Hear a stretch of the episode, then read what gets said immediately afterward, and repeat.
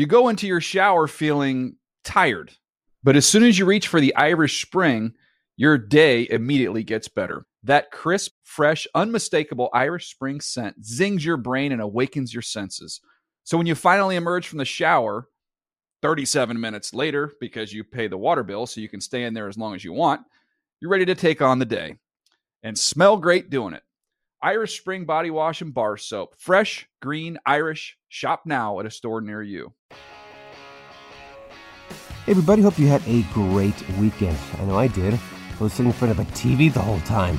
I'm Will Selva, and these are your Good Morning Football headlines from NFL Network. The first ever Super Wildcard weekend definitely lived up to the hype.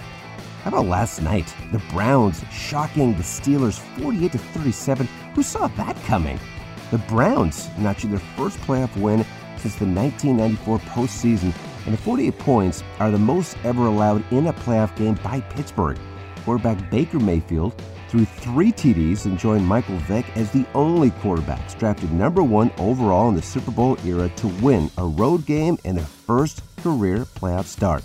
And despite not having head coach Kevin Stefanski and three of his assistants due to COVID protocols, Mayfield knew his squad had what it takes to pull off this stunner. We believe in the people in this room no matter what's going on. Uh, as soon as the, the COVID news came out uh, that we were missing some key guys, obviously, starting with our head coach, um,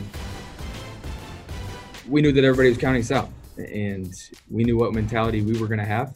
Um, and it's just to cut it loose and, and, go out there and give it everything we had. But uh, there was no added pressure, there was no extra anything.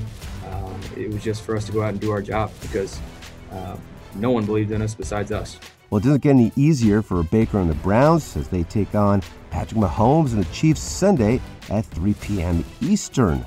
Lamar Jackson and the Ravens avenging last season's playoff loss, beating the Titans 20 to 13 and finally putting to rest the narrative that LJ can't win in the playoffs.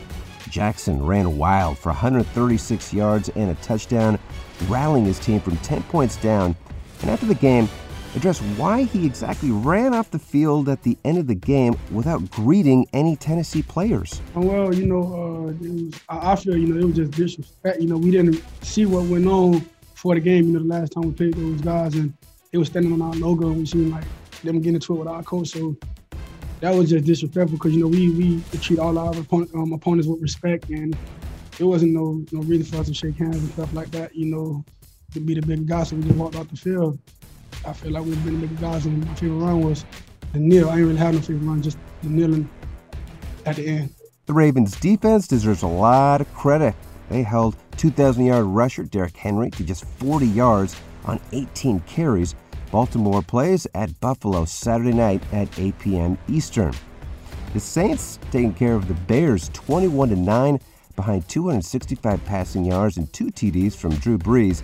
They move on to face Tom Brady and the Bucs, who they've already beaten twice this season. Brees acknowledges he always knew this matchup was a possibility. Listen, the minute the minute that he signed with the Bucs and came in the division, you know, you felt like you know, that was going to be a team to contend with. That was going to be a team that um, had playoff aspirations and beyond, uh, just like us.